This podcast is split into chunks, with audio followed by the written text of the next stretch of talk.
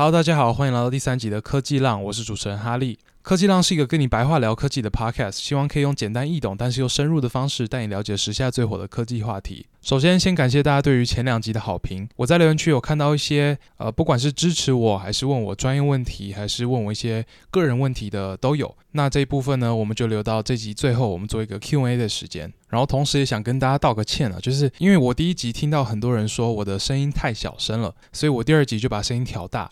但我调大的过程中，好像把音质给搞砸了，所以说第二集的音质没有说很好。那希望这一集不会有这个问题。那这集如果还有任何其他问题，大家都可以留言或者是呃 IG 私讯我跟我说。那上礼拜是比较慢的一周嘛，我就那时候就跟大家说没有什么新闻可以聊，所以我们来聊一个 AI 的大话题，就是 AI 会怎么样毁灭人类？AI 会不会毁灭人类？这样。那这礼拜呢，完全相反。有超级多科技新闻可以聊。我首先选了两个主题，想跟大家深入的聊聊。第一个就是 Excel 增加了拍访的功能，以后可以在 Excel 里面写拍访了。那这件事情会带来什么样的价值？会怎么样改变职场？怎么样改变大家工作的模式？我觉得这个是应该要深入聊聊的。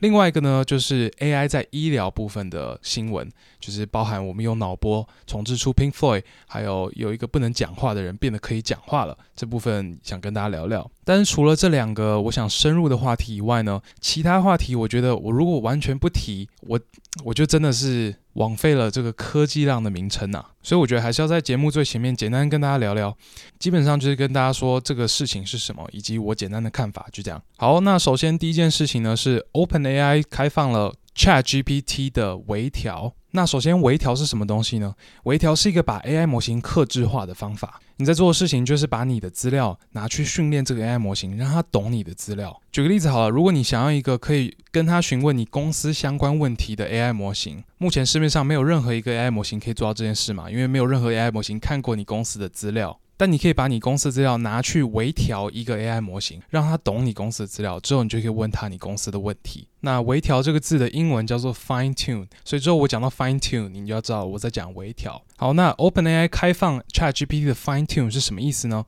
首先，这不并不代表你在网页上用的那个 ChatGPT 是可以 fine tune 的，那个还是不行的。你可以 fine tune 的是 API 的。ChatGPT 意思就是说，你可以 fine tune 一个模型，是存在 OpenAI 的云端，然后之后你可以用 API 去 access 这个模型。那 fine tuning 其实不是新的东西啦，就是 OpenAI 其实原本就可以 fine tune DaVinci 跟 Babbage 了。那 DaVinci 跟 Babbage 是两个模型，它并不是像 ChatGPT 那样是可以跟你聊天的，它是一个单纯的语言模型。意思就是说，他们能做到的事情就是单纯的文字接龙而已。那其实 ChatGPT 原本也是这种模型啊，它只是经过一个叫做 Instruction Tuning 的 process，从过程中它学会了要跟人类对答，然后就变成了可以跟人家聊天的 ChatGPT。那原本你透过 Fine Tune 这个 DaVinci 跟 Babbage 这个基本模型呢，你可以做到事情可能就是比较简单的工作，像是一些特定内容的产生，比如说你拿那个英文的题目给它 train，然后让它产生新的英文题目，或者是一些基本的 text classification，就是文字的分类。但是现在你如果可以 Fine Tune 这个 ChatGPT，就是一个会跟你聊天的 AI，你可以做到事情就多很多了嘛。你可以呃 Fine Tune 一个你公司的特定助手，或者是任何东西。但我觉得这个 update 说真的很不诱人哈。我现在如果有一个要 fine tune 聊天 AI 的需求，我不会选择使用 OpenAI 的 ChatGPT fine tune。主要原因有两个啦，第一个就是呃自安的需求嘛。我这个资料如果是敏感资料的话，我丢给你，我怎么知道你拿去做什么？当然啦，我之前也有在我的线动分享过，就是 OpenAI 的 documentation 啊，他都有说他们绝对绝对不会会乱用客户的资料。但重点是，你再怎么讲，也都是你的一己之言而已啊。我这个资料拿去 fine tune，它就是有 pass 到你的后端。然后我们也知道，你的后端随随便便就可以把这个资料存起来。所以你再怎么讲，我觉得对于那种真的很敏感的公司，你绝对讲不过的。第二个原因就是，你 tune 出来的效果不一定会比 Llama 2还好啊。Llama 2是脸书前一阵子大概三个礼拜前吧公布的一个大型语言模型，那里面当然也有八卦像 ChatGPT 这种可以跟你聊天的有被 instruction tune 过的模型。那这个 Llama 2呢，不只跟跟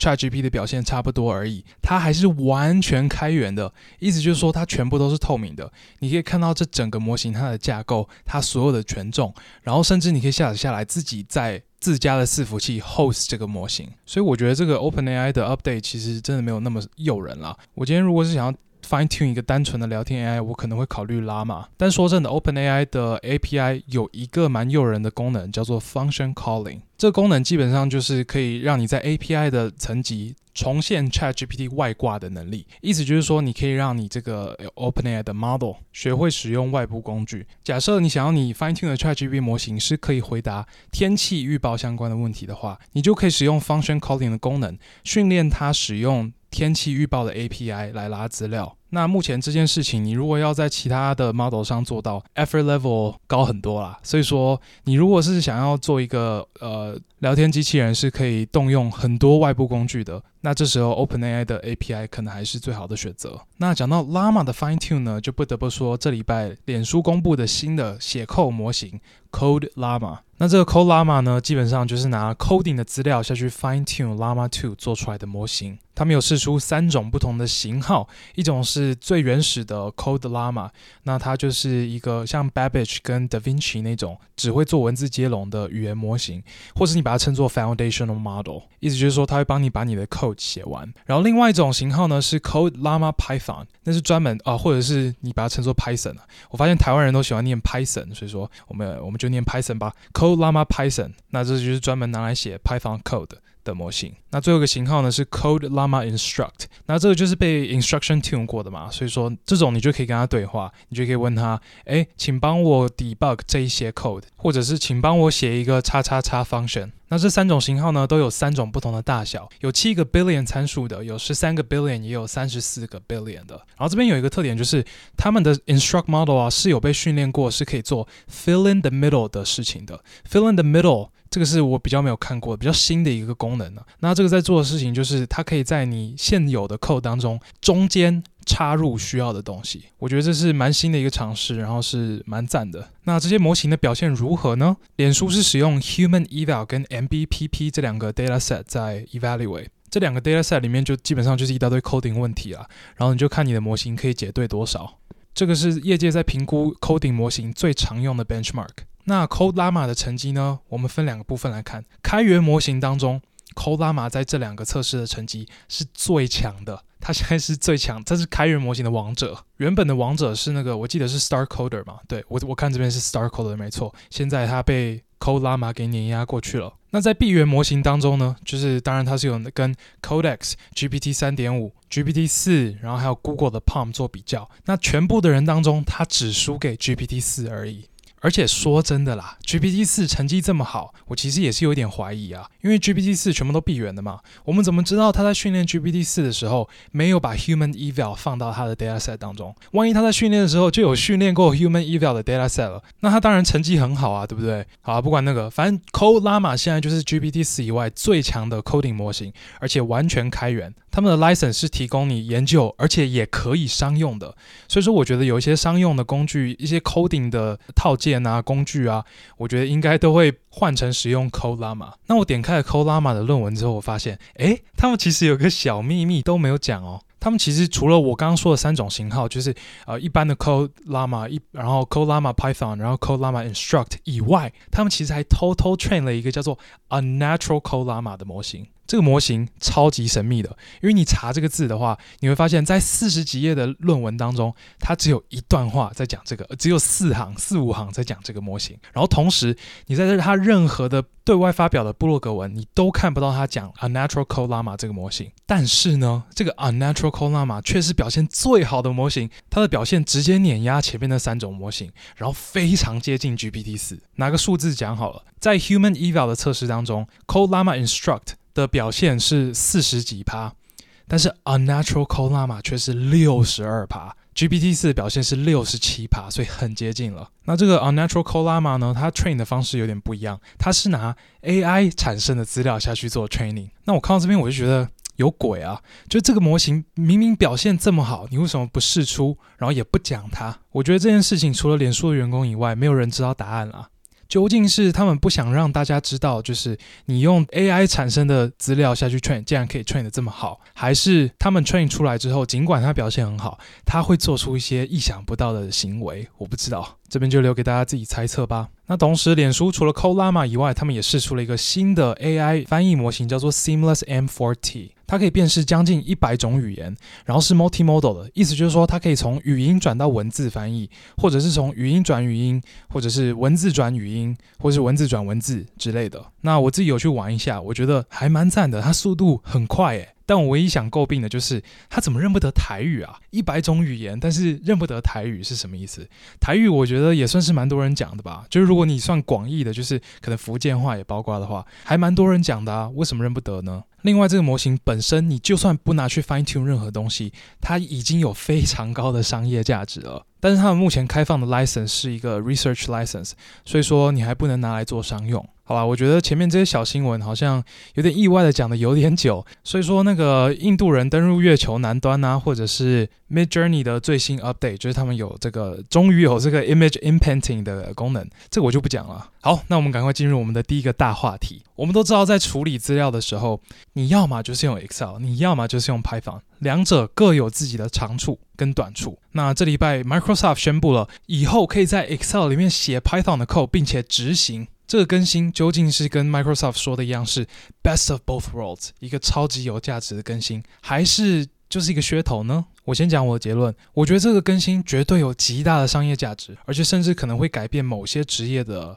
工作范围。那我不知道大家知不知道，就是我以前有在一间叫做麦肯锡的顾问公司实习过嘛。那我在进去之前呢，我其实 Excel 超级烂，然后那时候还有一个想法，就是我觉得 Excel 是那种不会写 code 的人在用的东西，因为你会写 code 的话，用 Python 可以做到所有 Excel 要做的事情，而且 Python 可以处理几百万、几千万笔的资料，Excel 几万笔就卡住了，超烂的。但进去之后呢，我才发现 Excel 真的有它不能被取代的原因，我终于理解了为什么这些最精英、最厉害的人物，不管是顾问还是 banker，都在用 Excel。好，那这边有个 有趣的小故事啊，就是我有一次在麦肯锡上专案的时候，然后那个专案是一个有很多量化分析要做的专案，然后在那个专案才刚刚要开始的时候，那个带我的顾问他就丢给我一个 Excel 快捷键练习的工作本，然后他跟我说：“哎，你把这个快捷键全部背下来。” 然后我那时候就想说：“有这么夸张吗？背这个有什么用？”但我还是练习了一下，然后我就发现，哎，真的差超多的哎，像是一些什么 special paste 啊、navigation 啊、formatting 啊。然后之后，我有一次在跟他开会的时候，就是我用呃 Excel 展示我的分析嘛，然后我就有秀出我的快捷键，然后我就想说，嘿，你看你教给我的东西，我有学会哦。然后他就看到了之后，他就 comment 说，啊，不错，就是看来你有学会那些快捷键，但是你这样还远远不够。然后我想说，什么意思？我现在做分析已经比以前快不知道几倍了。直到有一次我刚刚开会的时候，是他在用 Excel，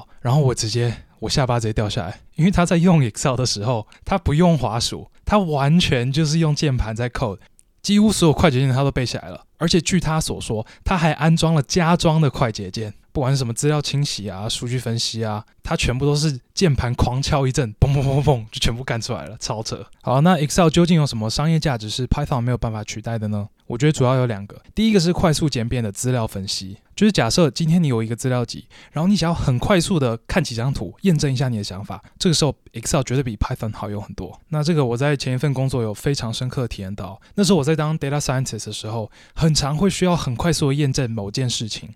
这个时候要做的事情就是要先拉资料出来，然后简单的清洗一下，然后拉个分析，然后再拉个图。那我用 Excel 的话，我可能五分钟以内我就可以做出一个分析了，然后整个流程都非常的直觉，所以我可以把我的精力花在我思考我的分析上面。那今天如果是用 Python 呢？OK，我们拉完资料之后，我们要先开启我们的 IDE，然后写 import pandas as PD。然后要再 read CSV 把资料读进去，然后还要刻意 print 出来，我们才知道这个资料长什么样。然后最后视觉化那更是头痛，那个 Matplotlib 跟 Seaborn 都超难用。所以在做快速分析的时候，Excel 绝对大胜 Python。那 Excel 的另外一个最大的价值呢，就是它很好分享，然后跟别人合作。因为基本上你的资料、你的分析跟你的图全部都在同一个档案里面，而且全部都是连在一起的。所以说你的同事很好立刻看你的分析，立刻验证它，然后立刻从你的分析继续接下去做。而且每一个人的电脑里面都有 Office 嘛。那如果是分享 Python 的 script，你基本上没有办法分享，因为你分享你的 script 以外，你还要分享你的资料，然后两个东西是分开的。而且万一你的同事没有 Python 的 IDE 怎么办？他开不了这个答案怎么办？所以说这两个理由，快速的分析跟很好的合作，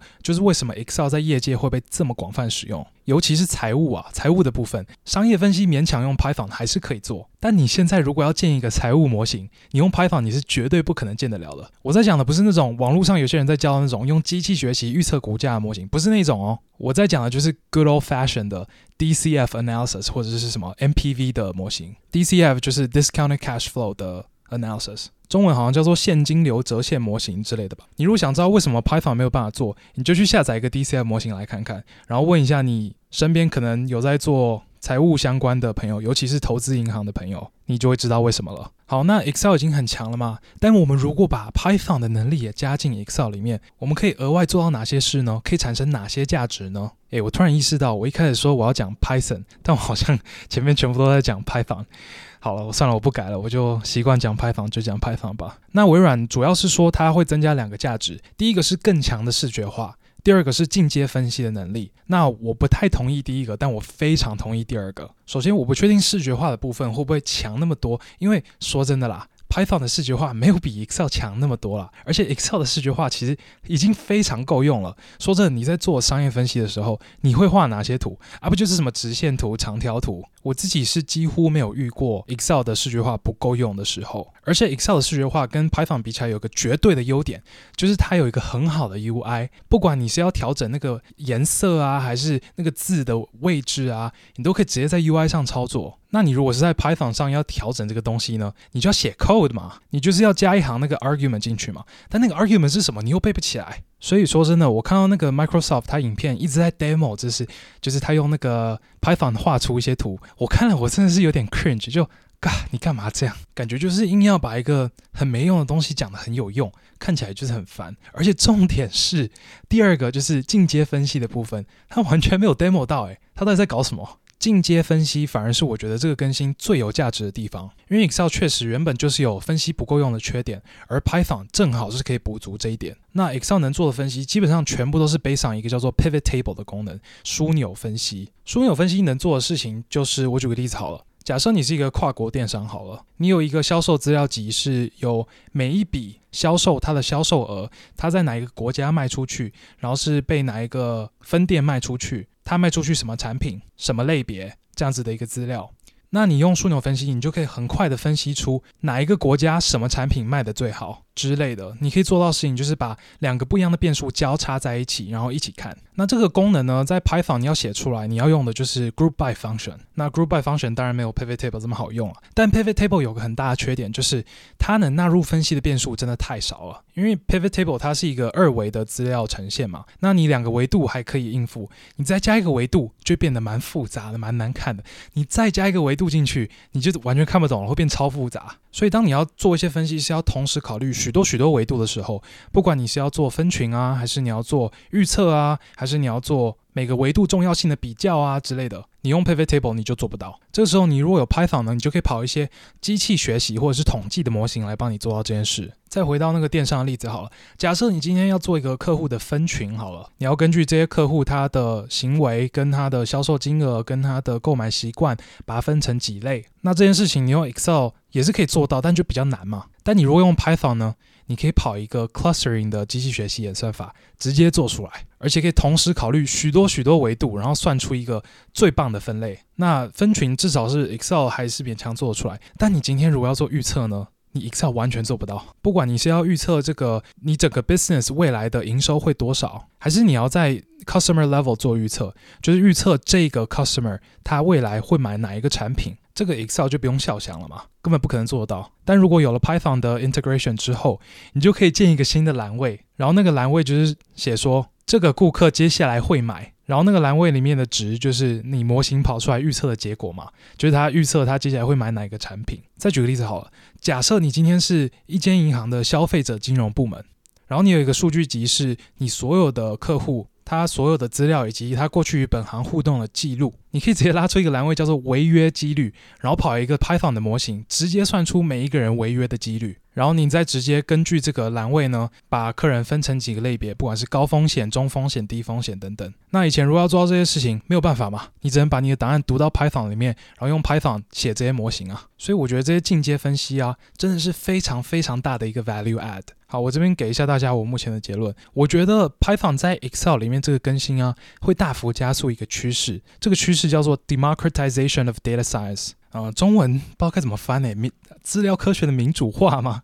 听起来有点怪。但它要讲的核心概念就是进阶分析的使用门槛变低。每一个人都可以用机器学习做进阶分析的概念。那说真的，这个趋势已经进行一阵子了。我们现在使用机器学习的模型，跟二十年前使用机器学习的模型，那个门槛已经差太多了。现在你只要会 Python，有一台很一般的笔电，随便写个十行 code，甚至五行 code，你就可以建一个简单又强大的机器学习模型出来了。尽管如此呢，现在还是没有很多人会用，因为主要有两个 barrier 嘛。第一个 barrier 就是概念的 barrier，就是还是蛮多人不知道机器学习到底是什么东东，它是怎么运作的。那工具的 barrier 其实还是存在嘛，就是毕竟你还是要会写 Python。那虽然说 Python 已经很好学了，但还是很多人觉得写程式很痛苦。那这个 Python 融合进 Excel 之后呢，我觉得一定会变得更好写，而且同时 Excel 也是大家比较熟悉的界面嘛，不会像是原本你要用 Python 的话，你还要用另外一个 IDE。所以技术的 barrier 一定会下降，那这个 democratization 的呃趋势呢也会加速，然后也因为这种 integration 呢、我觉得未来很有可能进阶分析会变成商业分析的 standard，就是未来商业分析的业界标准，就是每一个人都要会跑简单的机器学习模型。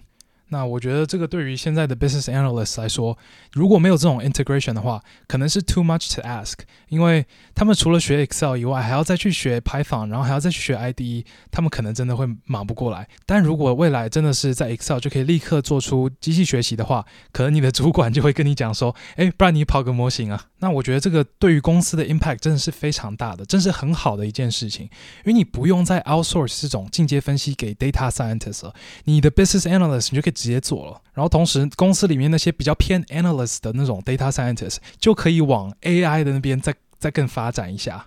那我上礼拜有在我的 IG 发一篇文，是在讲 AI engineer 这个新的职业嘛。那未来这些 data scientist 可能比较偏，原本比较偏 analyst 的呢，可能就可以走向这个方向。变成 AI engineer 好了，虽然说这边我必须要说这个 AI engineer 这个词没有这个名词没有取得非常好啦。我其实是看一篇布洛格文，他是这样称的，所以我就跟着这样讲。但这个词真的没有写的讲的非常好，因为现在就很多公司在用 AI engineer 这个 title，然后讲的比较偏向是那种 ML engineer，然后在呃搞模型的啊，建模型啊，就比较没有像是这种真的是用 pretrain 的 LLM 的。但我想不到新的词，所以就。就就这样啦，就叫做他 AI engineer 吧。所以我觉得未来普遍的看，一般的 business analyst 或是 data analyst 都会进行 upskill。工具的部分可能不难学嘛，毕竟你们都很熟 Excel 了。但是你们现在要开始学会机器学习概念的部分，就是你大概要知道机器学习是什么啊，统计模型是什么啊，要怎么训练，要怎么使用这些模型啊。这边顺便 plug 一下啊，就是你如果是一个新手，然后你真的想要去认真的了解机器学习。的话，我觉得很多人可能会在数学这一关卡住，因为你通常是那个商科或者是呃非理工科系的人在做这个 analyst 的工作嘛。那我是有看到大家这个需求嘛，所以我是有把我那时候自学机器学习数学的时候我做的笔记整理成了一个电子书的形式，然后我有在我的个人主页卖，我会把这个。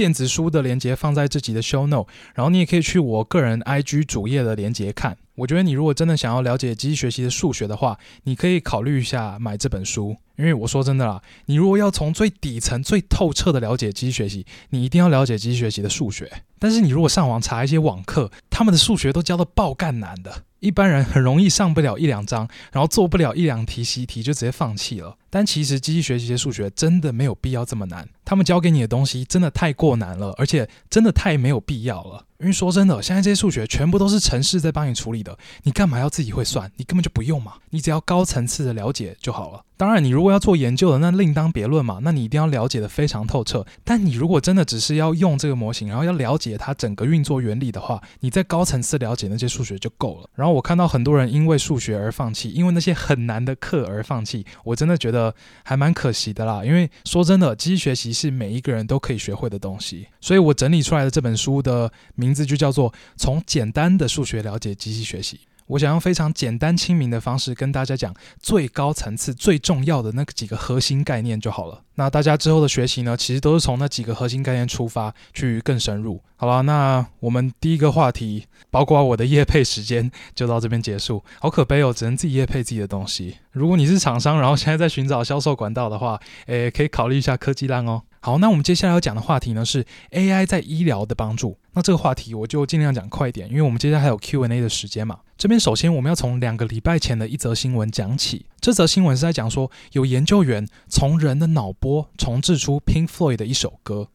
这是什么意思呢？首先，研究员找了一批正在开刀治疗癫痫的病人，然后让他们在开刀的时候听 Pink Floyd 的某一首歌，同一时间记录他们这个时候的脑波。然后他们训练了一个 AI 模型，是可以从脑波判断出这个人现在在想的音乐的音色听起来怎么样。那他们做到这件事情的方法呢？他们没有讲啦，但我猜八成，不要不要八成，九成九是用神经网络做的，因为我觉得不太可能他们自己去抓那个规律嘛，他们一定是让神经网络自己去学那个规律出来。然后他们把资料切成九比一，意思就是说整首歌三分钟，他们把中间十几秒的时间给拿掉。然后他们用剩余九十趴的秒数去 train 这个模型，train 完之后，把那十几秒的脑波放到这个模型当中，看这个模型能不能算出遗失的那十几秒的音乐。然后最后他们算出来的结果是可以做到哦，真的可以透过脑波重置出那十几秒的音乐。然后那十几秒的音乐听起来真的是像那首歌，所以这是很厉害的一个突破。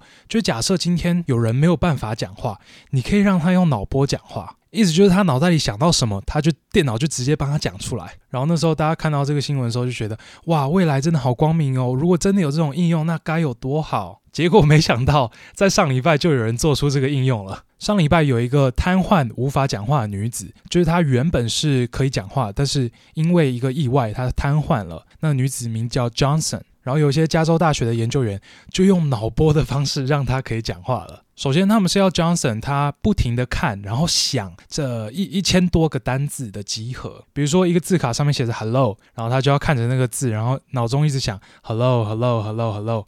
然后研究员就会记录他的脑波嘛。然后再来他看下一个字 Taiwan，然后他就要一直想 Taiwan Taiwan Taiwan。然后研究员就记录他的脑波这样。之后呢，研究员搜集了所有资料之后，他会把这个每一个字呢 break down 到音节的程度。就比如说 hello 就会变成 “hel” o u 这四个音节。那之后他们就把这个音节跟脑波的关联建立起来。方法当然就是一样，我猜就是训练一个神经网络的模型啊。然后最后他们做出来的那个模型是真的是程度是非常好的哦。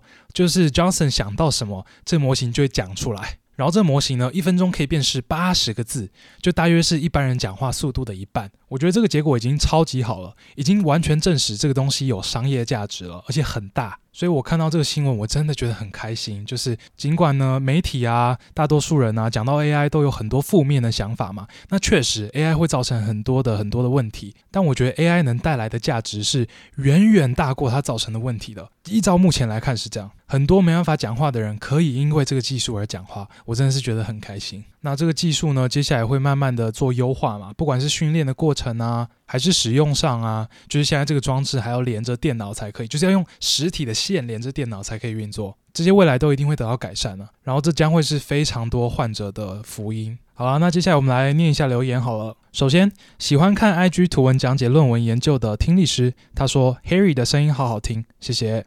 从第一集就觉得很有水准了，节目的节奏很流畅，也很喜欢第二集 Harry 除了列出正反方的看法外，有明确表达自己对于 AI 议题的看法。看大家都没什么问题，那我就先问两个。第一个，当初怎么会取科技浪作为频道的名字？第二个是有看到 Harry 夜配英文课，知道 Harry 英文程度很好，想知道节目有考虑过出全英文吗？首先，呃，科技浪的名字呢，其实中文跟英文都有一点点意义啦。首先，我的英文是叫做 tech 点 wav 嘛，那点 wav 就是音档的一种嘛，就跟 MP3 档一样，它是一种叫做 waveform 的档案。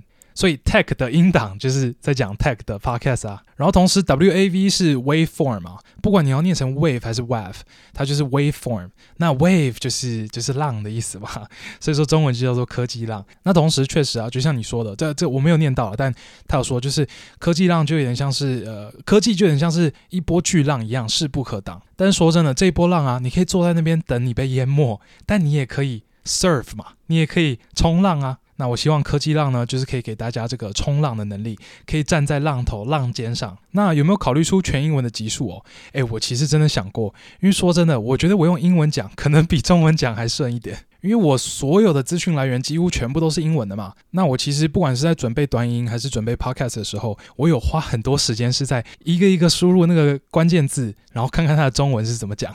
而且我觉得我的英文表达能力不会输我的中文啊，尤其是在这种专业话题。但是因为我的定义是白话讲解科技嘛，然后我的观众主要是华语的，所以说必须要讲中文啦。然后他还有问了好多其他的问题，就是 Harry 在做节目前有没有参考国外类似的 podcast，可以推荐吗？诶，我觉得应该是没有直接参考的 podcast 啊，但是我可以给大家推荐几个我自己很喜欢的 podcast。第一个是 All In Podcast，A L L I N Podcast，主要是在讲商业的。那另外一个是 Lex Fridman Podcast，那那个主要就是在讲 AI、机器学习或是一些更玄的话题，像是什么外星人啊、呃意识啊。然后我每天早上都会听《华尔街日报》的 podcast，它有两档，一档叫做 What's News，一档叫做 Tech News Briefing。那那个就没什么，那就是听新闻而已。而且说真的，我这边讲的大部分新闻他们都没有报。最后这位听力师还说，就是其实对 Harry 的感情世界也很有兴趣，希望之后可以透过 podcast 听到 Harry 透露一点点给粉丝。那这个呃，我现在就是单身嘛，然后很少出去约会，所以说其实也没有什么好讲的。就是谈恋爱不是我目前生活的重心啦，但如果可以有个 partner 是蛮不错的啦。再来，MM Polo 说赞赞，希望可以有更多集，要用浅显易懂的方式传达给大家，知道艰深的科技是非常困难的，感觉得出来主持人的用心，谢谢你。再来，麦可华吃鸡说，优质节目五星推爆。他说：“感谢制作这么优质的节目，而且声音很好听诶，谢谢。想请问，如果要在公司内架一台 AI server，并训练一套因应特定需求的语言模型，挂号只会拿来作为公司内部专业知识的问答用，不会对外盈利。挂号，因为自然的问题，必须是在没有网络的环境下运行。目前现有的最好选择好像是选用 Llama 2 70B 的模型，再额外把公司内部的专业知识 fine tune 进去。请问这样的需求的话，需要准备什么程度的硬体设备呢？”希望未来分享一些这些企业端的 AI 应用相关知识。再次感谢大大制作这么优质的频道。P.S.I.G 的短影音也是每集都干货满满，赞赞！哇，感谢你，看来是一个从 I.G 过来的粉丝。好，那这个这问题其实蛮专业的哦。那我们就一步一步来。首先，你要决定你要用多强的 GPU，你就是要先看这个 Llama 2 7B 的模型究竟有多大嘛，对不对？那这个 7B 的模型，你如果不做任何处理的话，它是一个超级无敌大的模型啊，因为它有七十 billion，也就是呃多少七七百亿个参数。那这每一个参数呢，你如果用 FP 三二来看的话，就是 FP 三二就是那个三十二 bits 的浮点数嘛。哎，这会不会有点太专业？就是 OK，你如果听不懂的话，你就忍一下，很快就过了。